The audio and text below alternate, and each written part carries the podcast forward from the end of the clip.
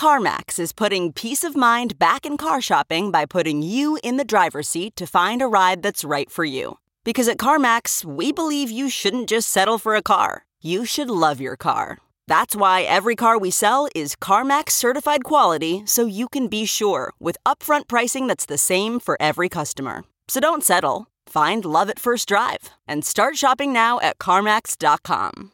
CarMax, the way car buying should be. Welcome to Philosophy for Our Time. Facts are assertions. From the Institute of Art and Ideas. We examine every aspect of contemporary thinking. What is love? Is it real? Is democracy illusory and incoherent? Finding cracks in the way we understand the world. I think there is a crisis of values. Realism has failed. We debate the way forward with today's leading thinkers. We're all trying to understand what the hell is going on. A live podcast production from the Institute of Art and Ideas.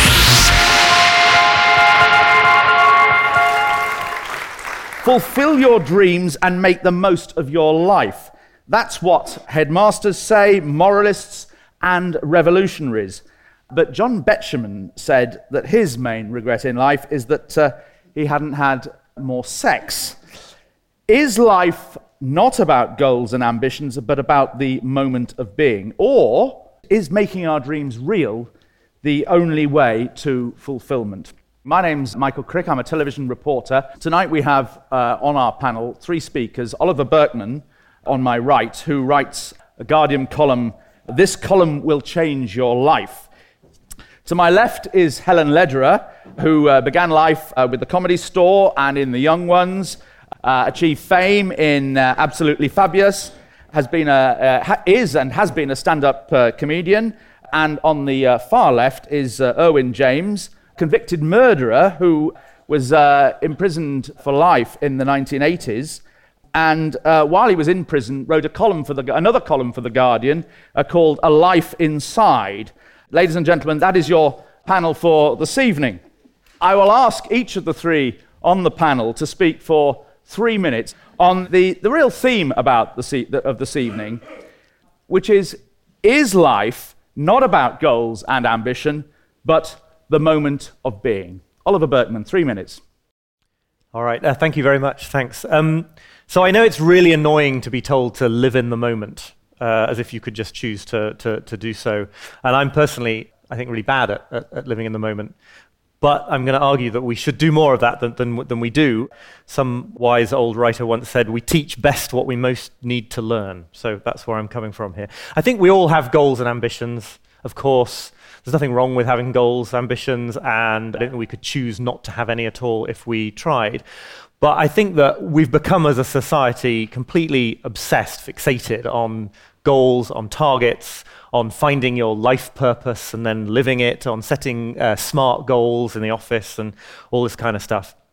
I think it makes us miserable. First of all, a few facts from the psychological research. Number one, the most famous study about why you should write down your goals and focus relentlessly on them. It's called the Yale Study of Goals. It's mentioned in all sorts of self help books, hundreds of references. It turns out to be completely made up. It never happened. It's imaginary.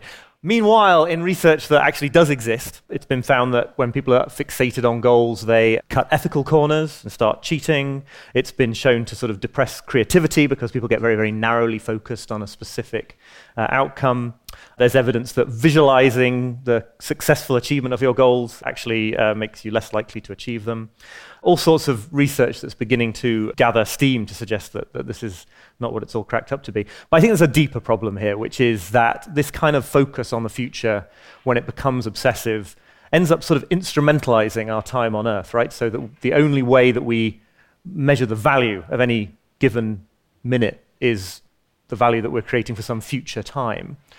Often, I think that value is for an employer or for somebody, a corporation that wants to sell you stuff. And I think there's a very interesting point here about the way that this future focus keeps us all kind of docile and hardworking and not worried too much about questioning the present. But even when it is for you, for your own interests, it's still the future, and the future never arrives. So you find yourself constantly living for a moment that you're never actually experiencing. Buddhists and New Agey people who talk about the fact that there is only ever this moment can come off as sort of bit space cadetty and weird, but it's actually the most objective, down to earth, true point I think that you can have, which is just that it is only ever now. It's not that you can choose to live in the moment, but that you always are only living in the moment. And there are people who try to escape that all the time through worry and anxiety. I include myself. And then there are people who really manage to embrace it. So, by all means, have a goal, have a dream, but don't make it the point of why you're alive, because then you will be living for something that you never actually experience. Um, there's a quote from the French surrealist called uh, Paul Eluard, which I don't know exactly what he meant, but I think it really speaks to this, and I like to borrow this quote for these purposes. He said, There is another world, and it is this one. Helen. So I remember I researched, you probably know about Eckhart Tolle, who has written a book called The Power of Now, and I was doing a comedy on be in the now, and I didn't realize that Eckhart uh, had talked about the power of now. And he says that you've got to forget your ego and just concentrate on being in the moment. Well, can I just say I've got that book, Oliver, and I cannot read it because it is it is impossible to be in the now, be in the now like now when I said now, just then when I said now. So you can't. It is impossible to be in this existentialist state of nirvana and bliss.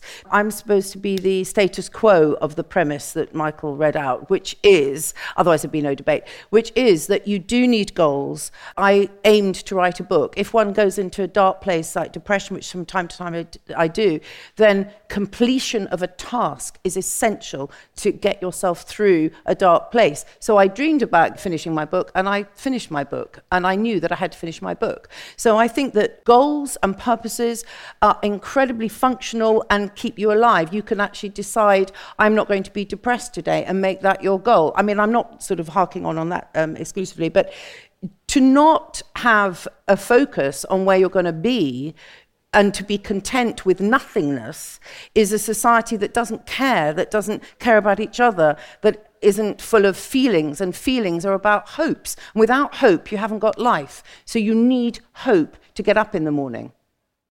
Erwin James. It's really interesting because, uh, as Michael pointed out, I was convicted of terrible crimes that occurred in my life 33 years ago, and I'm deeply ashamed and uh, full of regret for the rest of my life about those events. But before I went to prison, I had a very sort of disjointed, dysfunctional, I led a very base criminal lifestyle. I had no hopes, no desires other than immediate gratification, immediate survival issues. And I didn't have ambitions. I didn't have dreams or fantasies. I used to live on the streets as a, a drunken, violent tramp. And when I saw ordinary nice people living good lives in nice houses, I to think, how do you get to live like that? How do people get to live in houses like that and be a part of a community and have purpose and direction? But I didn't have a fantasy that I could possibly be one of those people. You know, it just it wasn't for people like me. I'd been on the fringes of society for so long. When I went to jail, I was never much of a thinker. I've got to tell you, I wasn't educated. But I, I went to prison for life, life imprisonment, 99 years was my sentence, with a minimum term to be served of 20 years, which I served exactly to the day. But I went in there without any hope or, or, desire or aspiration or ambition. I just went into jail. If the death penalty had been on the statute books when I was convicted, I would have been swinging. And I've got to tell you, I wouldn't have minded. You know, when they made jokes in Wandsworth Prison about 20 years ago, you'd be going on E-wing, young man. I didn't know what E-wing was. When I got on there, they had a working gallows, which they kept until 1996. And when I found out about it, I thought, I wouldn't have minded that, you sods. Uh, you know, you could take me out there and I'd help you do it. I had nothing really to be ambitious about, no hopes or desires. But prison isolation allowed me to st- stop me in my tracks, and I started to think about how I'd become what I'd become. And eventually, I did develop one major ambition, and that was to try and live a decent life. I'd lived all my life without courage, without integrity, without values. And so, prison, ironically, is a, you know, we call prisons universities of crime, and they are. But for me, it was a, it was a place of isolation and extreme deprivation, and a place where I started to become a thinker, and my ambition was to find a way to live a decent life. As the years passed, the writing became something that was really important to me, but I was never, my goal was never to be a Guardian columnist, which happened in the end. My goal was never to be a professional writer. My aim was to live a decent life. And what happened was by the skills and abilities I was developing in prison started to flower and bloom from this single ambition to live a decent life. You know, try and be kind when, when there's an opportunity, be, be understanding, have empathy, be human. You know, I'd lived all my life with, without these human qualities. I'd been so selfish as a, a base criminal failure. And now prison allowed me the opportunity to have this ambition. I did have a fantasy in prison when I started to be the guy that could write a good letter. Maybe if life had been different, I could have been a writer. I could have been a journalist, but it was a distant fantasy that had no chance of ever becoming reality. And just by trying to live a decent life, all these other good things seemed to fall into my path. And I embrace them, but they've never been my ambition, you know. I, am lucky now. What makes me happy is I'm loved by someone incredibly special. I have a home, like the good people I used to see that, that had nice houses. I think, how do you live in a house like that? Well, I live in one now. Even after 16 years, every time I have an article published in The Guardian, I still feel that excitement. You know, Christ, is that me? I'm, I'm in the paper, you know. That's my ambition. And I'm, I'm, when I'm dying, you know, my dying breath, I hope, I hope my dying words are, I did my best. Well, let's try and analyze this subject by a, a number of sub questions. And the first of the sub questions I'd like to look at is Can dreams and ambitions be as dangerous as they're fulfilling? Uh, when we're young, we tend to have great dreams and ambitions about what jobs we're going to do, about running marathons. These ambitions may seem fulfilling, but then most of us will never actually achieve those dreams and ambitions. And we will go through all sorts of torture and agony in trying to achieve them and then failing. And most of us will not be Premier League footballers. Most of us will not be prime ministers like I was going to be. And worse things can happen than that. So the question I want to now look at is can dreams be as dangerous and harmful, or even more dangerous and harmful, than they can be positive and fulfilling? Oliver. Oh, um, okay. Uh, yeah, I mean, I, I, I, suppose yes is the answer. I sense a dangerous level of potential agreement here, so I'll, I'll try and uh, well, we can't have some, that. So, put some uh, clear water between us. I think uh, partly for the reasons that I was uh, talking about before. You know, there is a there is this phenomenon of sort of over pursuit of goals. So I'm talking about being fixated on a goal rather than having some general ambition or direction. There is an amazing study that I wrote about in my book by a guy called Christopher Kayes, who, who really took apart the, the 1996 Mount Everest tragedy, where a very large number of, of climbers died. He's an organizational psychologist, and he sort of went through it for years, talking to people and trying to figure out what had happened because it's sort of an inexplicable tragedy otherwise. And he makes this very compelling case that the goal of reaching the summit had become such a part of the identity of these climbers. It was no longer just something they really wanted to do, it was who they were. And if they didn't do it, it threatened their very sense of self. As a result, he shows how every step of the way, information that came into them about their progress that should have caused them to, to turn back and to call it off was sort of alchemized into reasons to commit even harder to the goal. And I think something similar with much l- less life or death implications happens in businesses and government policy all the time. You know, a goal is set and it becomes so problematic and unacceptable to even consider stepping down from it that that sort of overcommitment can lead people to, to ruin. I don't think it happens all the time. But, but I you, I mean, you've been, you've had a, well, I mean, all the people on this platform, otherwise we probably wouldn't be here, have, have had successful careers. Has your success been a result of the, the goals that you set early in life? If you hadn't had goals early in life, would you be doing what you are doing today? I, every so often, because I write about like self-help culture and stuff, I've tried these kind of, and quite sincerely sometimes, these sort of goal-setting systems where you're supposed to come up with the five targets for the next six months of your life or something. And within about a day every time, they feel stale and, and useless. There's something sort of lifeless about that kind of, because what happens is every single day, if, you, if you're following these plans, you get up in the morning, you tell yourself you've got to put into practice something you decided like two weeks ago. There's no, there's no juice in that. So I think so you've, not, but you, you have had goals. Well, what does that mean? I mean, obviously, I have had ambitions. I've yes. things I wanted to do, and I wasn't that, that, motivated me to do certain things. I don't know whether if I'd had more goals and ambition, I would be in some more impressive place or something. I don't know, but but I but obviously, I have you have some. But I think it's, I don't know, maybe we're talking about a difference between goals and, and ambition here. I mean, there's a direction, there's the idea of having a compass that says, you know, this is the kind of thing I'm interested in trying to do, versus this kind of thing that especially self-help culture is obsessed by, which is being incredibly specific, saying, you know, I will be earning this amount of money by the time I am this age. I think that goes wrong a lot. Even when people succeed in those goals, they only do it by sort of pulling all their other aspects of their lives out of whack. So, you know, yeah, if you decide to be a millionaire by the age of 30, you might be one and have alienated every single person you know and ruined your health. It's not necessarily uh, a success or a victory. So, Helen, cannot goals be terribly dangerous, terribly antisocial, actually Well, more, yes. more dangerous than they are fulfilling? Yes, because I think that we are in danger of kind of overlapping. so your job is to unpick that and make us quarrel. Be careful what you wish for is quite a helpful uh, thing to say here.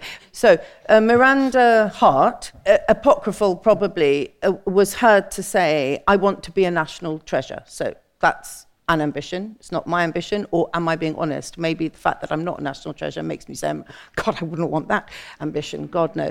But anyway, so maybe you become an, it's an odd ambition. I think that people are driven to these odd ambitions that are not balanced because we're in a society that praises fame. Let's take that as an example. So that's dodgy already because it, it won't cause happiness, just like money doesn't, empirically, we know, cause equal happiness. It doesn't, it just doesn't because there are rich people who are unhappy. And then perhaps one becomes a national treasure and then it's a burden, it's a, it's a chain. So it goes back to the point where it is helpful to have the right goals. A goalless existence is an oxymoron. Even Oliver, you know, because so clever, would have passed exams, and to pass an exam, you would have probably had to revise. I mean, I already know that you, that you did the arts, although we had to let go some of the math subjects, didn't we? We had She's an been interrogating me on my I have interrogated history, yeah. But so, but even to to achieve something, if you have the opportunity, unlike yourself, to do that, then you have to do that. But does that equal? So the wrong dreams are dangerous. The right dreams are necessary.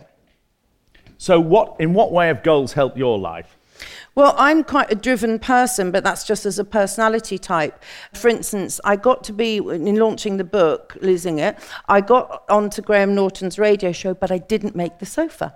To make the sofa, you have to be in Hollywood, you have to be a hard hitter, or Miranda Hart, but I do love her. Anyway, and so the thing is, you have to accept that you're never going to achieve the goal you thought you would achieve. And that is good enough. So being good enough is a really important element of life. But isn't that, that's not really a goal, though, is it? If you, if you accept you're not going to achieve it. You deduce empirically that only a minority of people, this is just through wisdom of age, and I'm older than anyone here, that the minority of people achieve the minority of goals. So empirically, we know it is not possible to be Prime Minister. I'm sorry that you didn't make that grade, but there we are. Um, There's time. It, there's time, but may I suggest you still won't. Um, and, um, a- and so it's a minority sport to, to be the top. It's an elite. Uh, French and Saunders are an elite. But they don't have to be elite goals. There can be all sorts of goals that you can have that aren't elite goals. Yeah, my goal to uh, make a meal for someone is a reasonable goal and an achievable goal. The goals have to be achievable. I think to be seduced into wanting inappropriate goals can affect the brain, and it's part of conspiracy theory. It leads to conspiracy theory, where you think that you are being purposely not allowed on Graham Norton's sofa, which actually is true because um, obviously Well, I I- wasn't.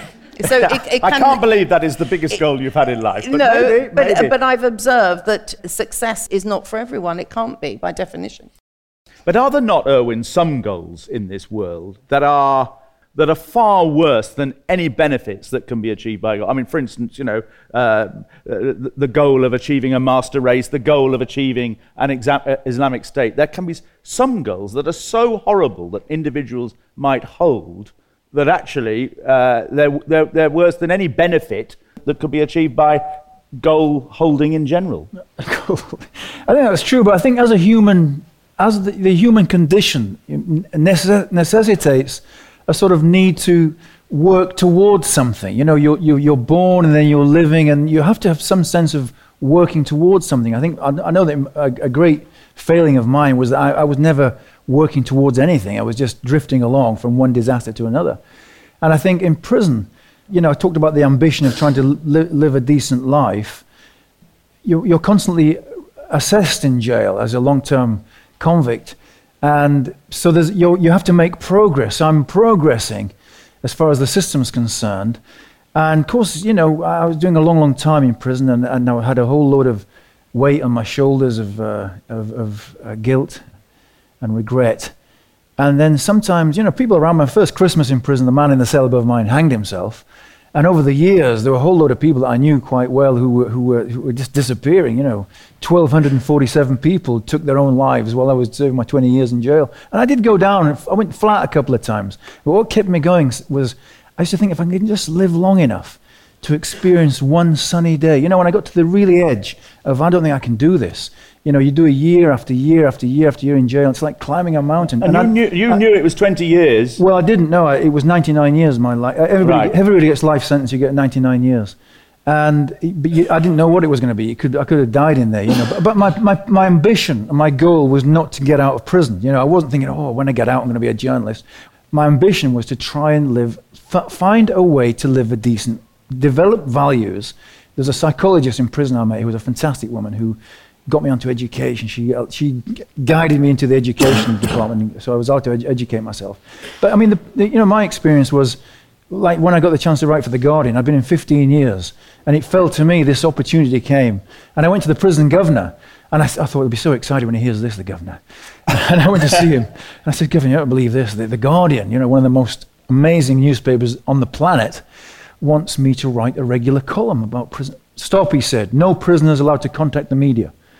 I said, no, I said, I don't want to contact the media, Governor. I said, I said, and I, I spat it out. I couldn't get it out. It was stuck in my throat. I said, I'm a writer. I'd never said that to anybody in my life before. And I was embarrassed when I said it. He said, I said, yes, you get another hobby. He said, I'll give you 50 small no's or one big no, but you'll never be writing for any national newspaper. It seems to, it seems to me you had a certain, uh, dare I say it, that prison was good for you that, that, that you had a certain going to prison for life for me was the best thing that ever happened to me best and the worst thing. I'd rather it hadn't happened but not the, not the prison but the events that led to so, the prison. so prison. can work. Anybody that makes prison work you know we don't have a prison yeah. Uh, debate but any, anybody who may who succeeds through our prison system in england and wales and scotland you do it through chance. It's through luck it's not through design. You know, the, our prison system is corrosive, it's damaging, it's debilitating, it's dehumanizing. But there's some amazing people who work in those places. But because we as a society don't really care about prisons, we don't support those people, we don't put the resources into our prisons. And so reoffending from prisoners is sky high. It's not because they're all naturally bad, nasty people, it's because they're all problematic people with issues that need addressing. And because we don't invest in what they need, you know, it fails. But the thing, the, the main thing is, that governor, you know, I was determined. My goal wasn't to be a Guardian journalist. My goal was to, I had one shot here. I've got to do my best. Part of doing my best was embracing this opportunity. It wasn't about, oh, I've got to, I've got to be a journalist. It was this, I couldn't understand this, the prison system's reticence in allowing me to do the best I could, you know.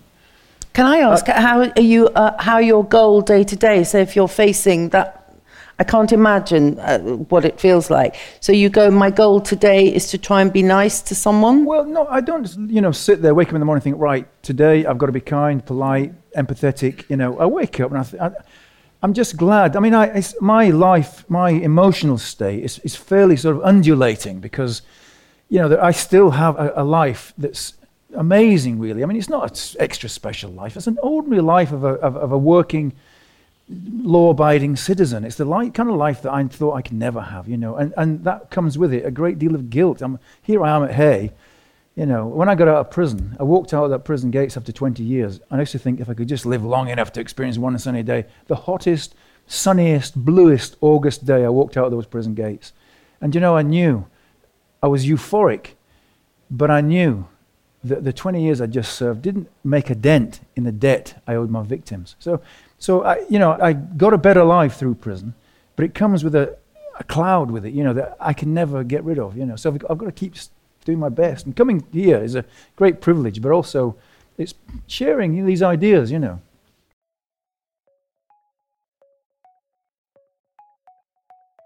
Do you want to hear more from the world's leading thinkers?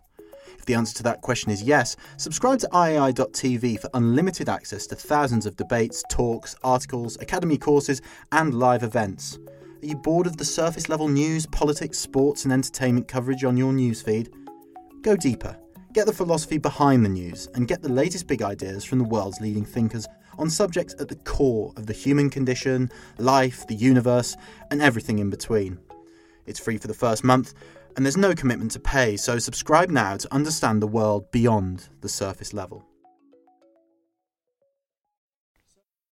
Let me move on to the next, uh, the next sub theme. Are we happiest in the moment or the moments of, uh, of being? Helen.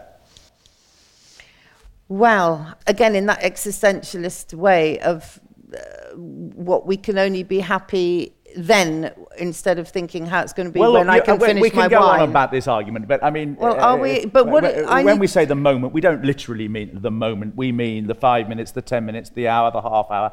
Um, So you're saying, are we to be satisfied with what is as opposed to what we want to be? Is that the question? Well, are, are we happiest in those moments? That's that's the question. Are we is That, is that what makes us happiest? That, that our feelings in in those, you know, like me coming up on the train and the on the bus today in a yes, lovely yes, Worcestershire countryside. yes. Sometimes looking into people's houses. Um, oh, no, um, there wasn't any of that. No.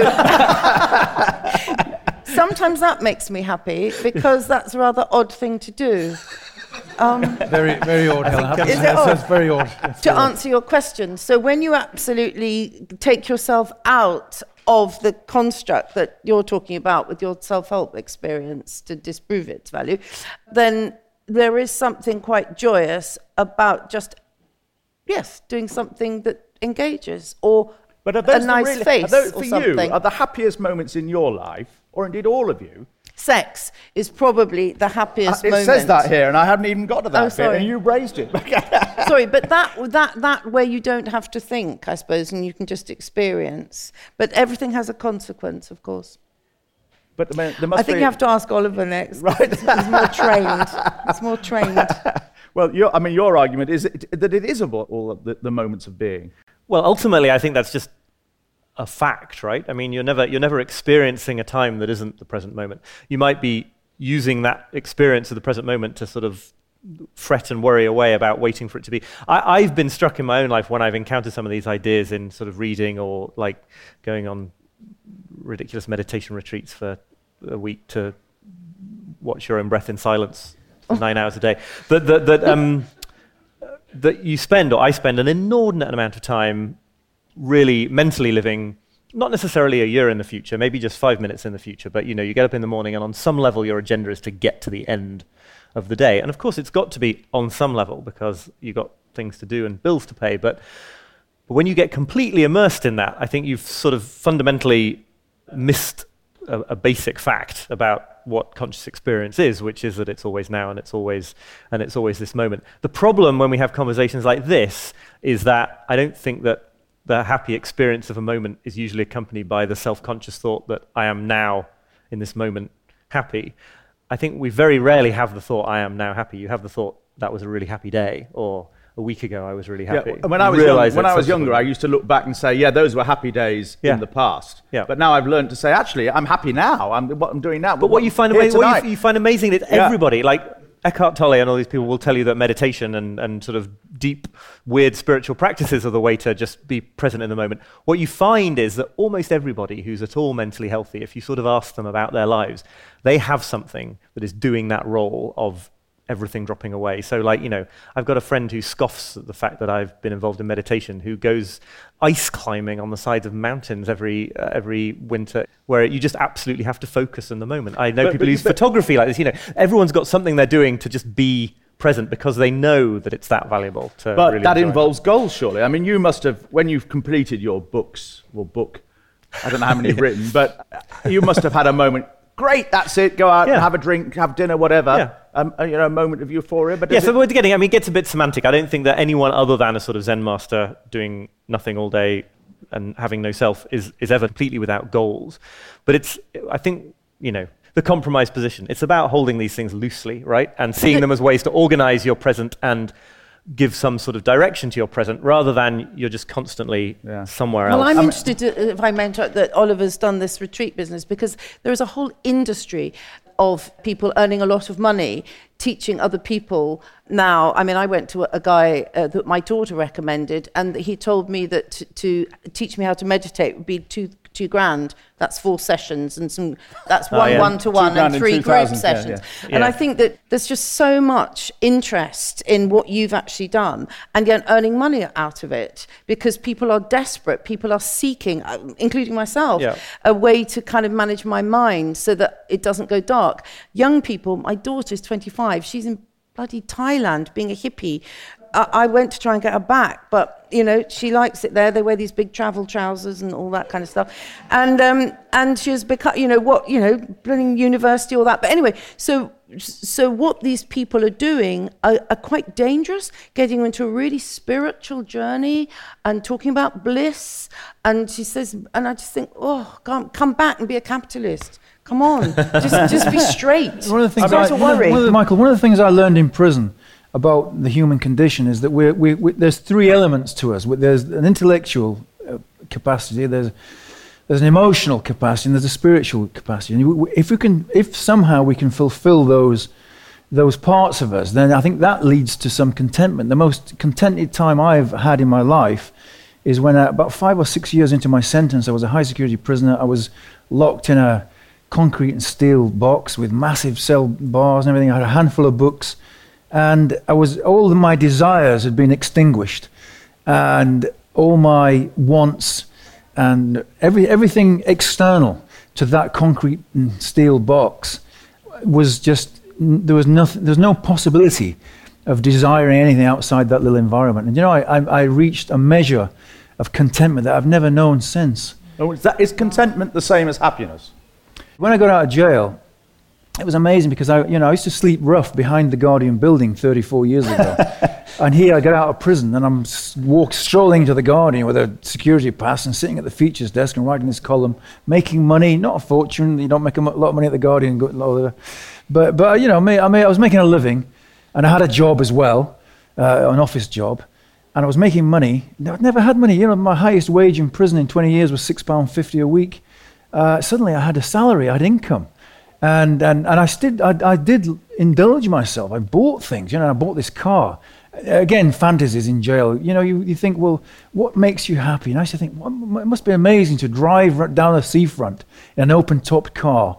And how, how a, on a sunny day, how amazing would that be? Ridiculous fantasy. I did it. I bought this car, open top, drove down the seafront. I had a moment of sh- a shallow moment of joy when I bought that car, when I drove it. A very shallow moment of joy. It didn't make me happy. But didn't having the ambition, though, But it wasn't an ambition, but it wasn't Well, an goal, ambition, it was a- it was a fantasy. All, all, It was all a right, fantasy, fantasy. All that time in jail, thinking about this car. Well, I wasn't wasn't- that all? I I mean, wasn't- I didn't- you know, I didn't Probably thought about other things as well. the thought of doing things is It- often it- as was- good as actually doing It It was a flash, you know, it was a flash Yeah. because I, I, you know, I was somebody who didn't have anything before prison, and then I came out and I had access to things, and so in a way, because I used to wonder, people who've got money, it must be fantastic.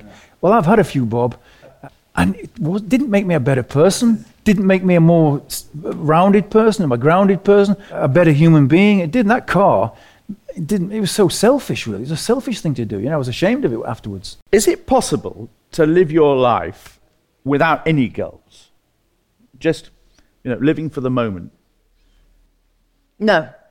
Philo- there is a philosopher that Even says that there's only the moment. You, you mentioned earlier. There's Well, only would- now. yeah. well, there, there- there are lots of sort of spiritual guru Yeah. people who would say that they're almost completely doing that. I th- it gets very semantic, doesn't it? I mean, even they have to make sure they, they, they have something to eat. I but mean, they're very rarefied people, and what use are they to society? Especially if they charge me two grand. I mean, what Well, are these I'm not- people? yeah, You know, what are these people doing that is a, a part of society where we have to join up with each other and care and strive to do better and, and be what better in I what- prisons I think, or whatever? I mean, I, there are a huge number of charlatans, absolutely, and you don't want to don't want to gloss over that It's at all. wanky. But I think, yeah, that too. The best of those people are sort of uh, modelling for everyone else. I think this idea that we don't have to be completely caught up all the time in this sort of internal chatter of where we're getting to and what we're going to have at the end of it. And you know, the point about the car is is so uh, it's such a great sort of to hear an actual case of that. It's, it's, it's such a sort of established finding in sort of academic psychological research that we're just terrible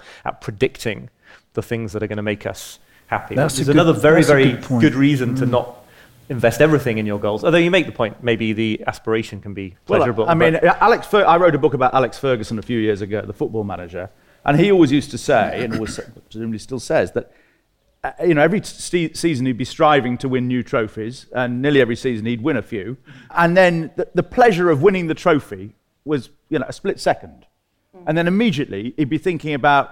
Where do I? How do I win the, the league Yeah, again next yeah, season? yeah. I- And there's and, something- and, yeah. and so, the, so the, the, the happiness, the enjoyment for him was purely in the striving. Uh, it's the traveling. It's the traveling. travelling. It is the traveling, and so we conclude we do need the traveling to focus the traveling to get there. My little example of the Alex Ferguson on a par with him is that just recently I was nominated. So my book was nominated for the PG Wodehouse Prize. Not a lot of people have heard of, and I got the text um, saying We I was not. now. Yeah, I certainly have now. Um, that's going to change the world. Anyway, so I got the text to say that I've been nominated. Now I have never won anything. I had a position badge when I was 11. That's it. I'm not a winner. I don't get nominated. And that little moment of somebody acknowledging me, which is probably why I do the job I do, it's just to get acknowledgement that I think I probably didn't get, blah, de, blah. And then I thought, hmm, two seconds. And then I put the phone down and, and I just thought, right, and carried on and just didn't think about it. And just like I didn't deserve to think about it. And you just forget it. So that's a goal that you go, hmm. And then you just go, no, no, no, it's not for me. So I don't think we, any of us, are complacent people and we don't experience pleasure in achieving stuff. But it's really important to keep going and to travel. What? Let me move on to the third part of the, this discussion before I throw it open to the to the, to the audience, and and that is to explore what are the most valuable dreams to have, and indeed, you know, what are the most valuable moments of being uh, that we've had, and how much we should pursue either of these. Erwin.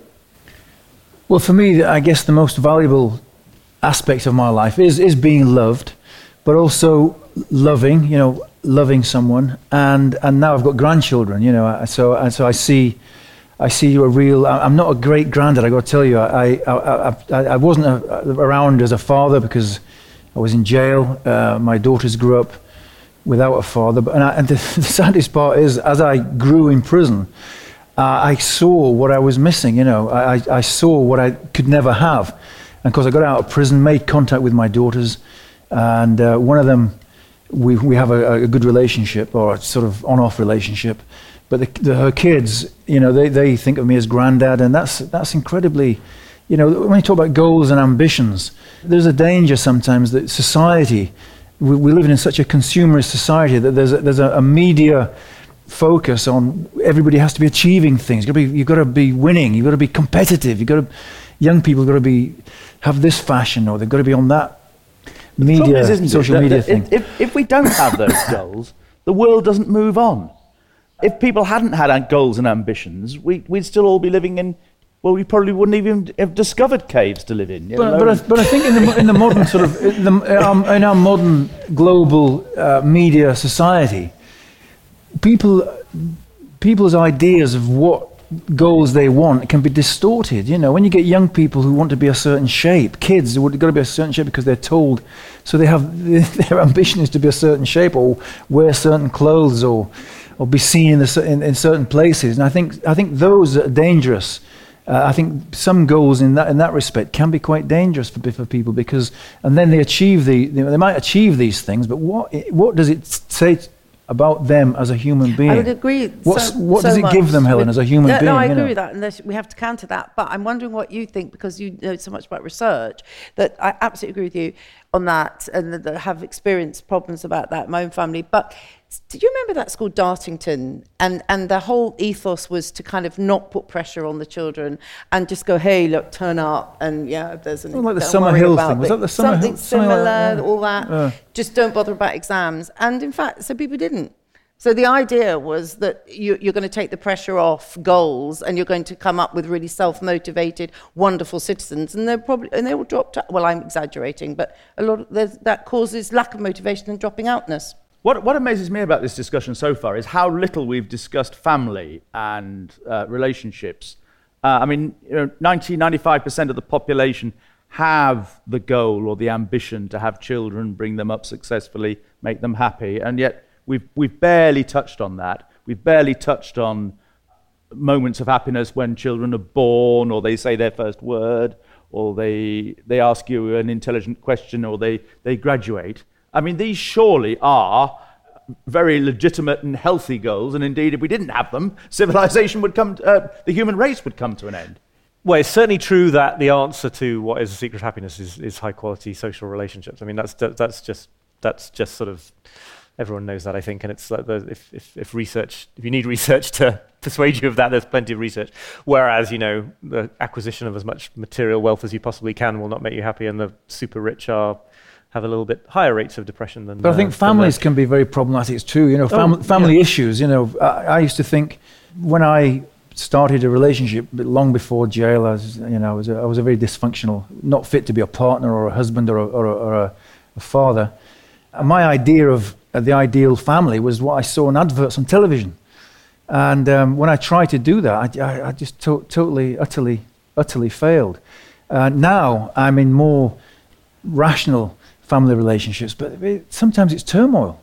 Sometimes the conflict in these family situations, and you, you know, you really got to work hard to make them successful. These relationships. I've got to. I'm, I've, I'm learning how to be a father through being a grandfather. You know, I'm learning all over. It's not well, a learning for the coincidence that the sources of the greatest joy are also the sources of the greatest. Uh, Yeah, Distress. agony. It's agony. frustrating. Lo- it's all about love. It's about love. You're uh, about social relationship, and also Desmond Morris. I remember said that everybody only has two point two friends. So um, that's comforting if one has slightly more. Which you know what I mean. It's about social interaction causes happiness.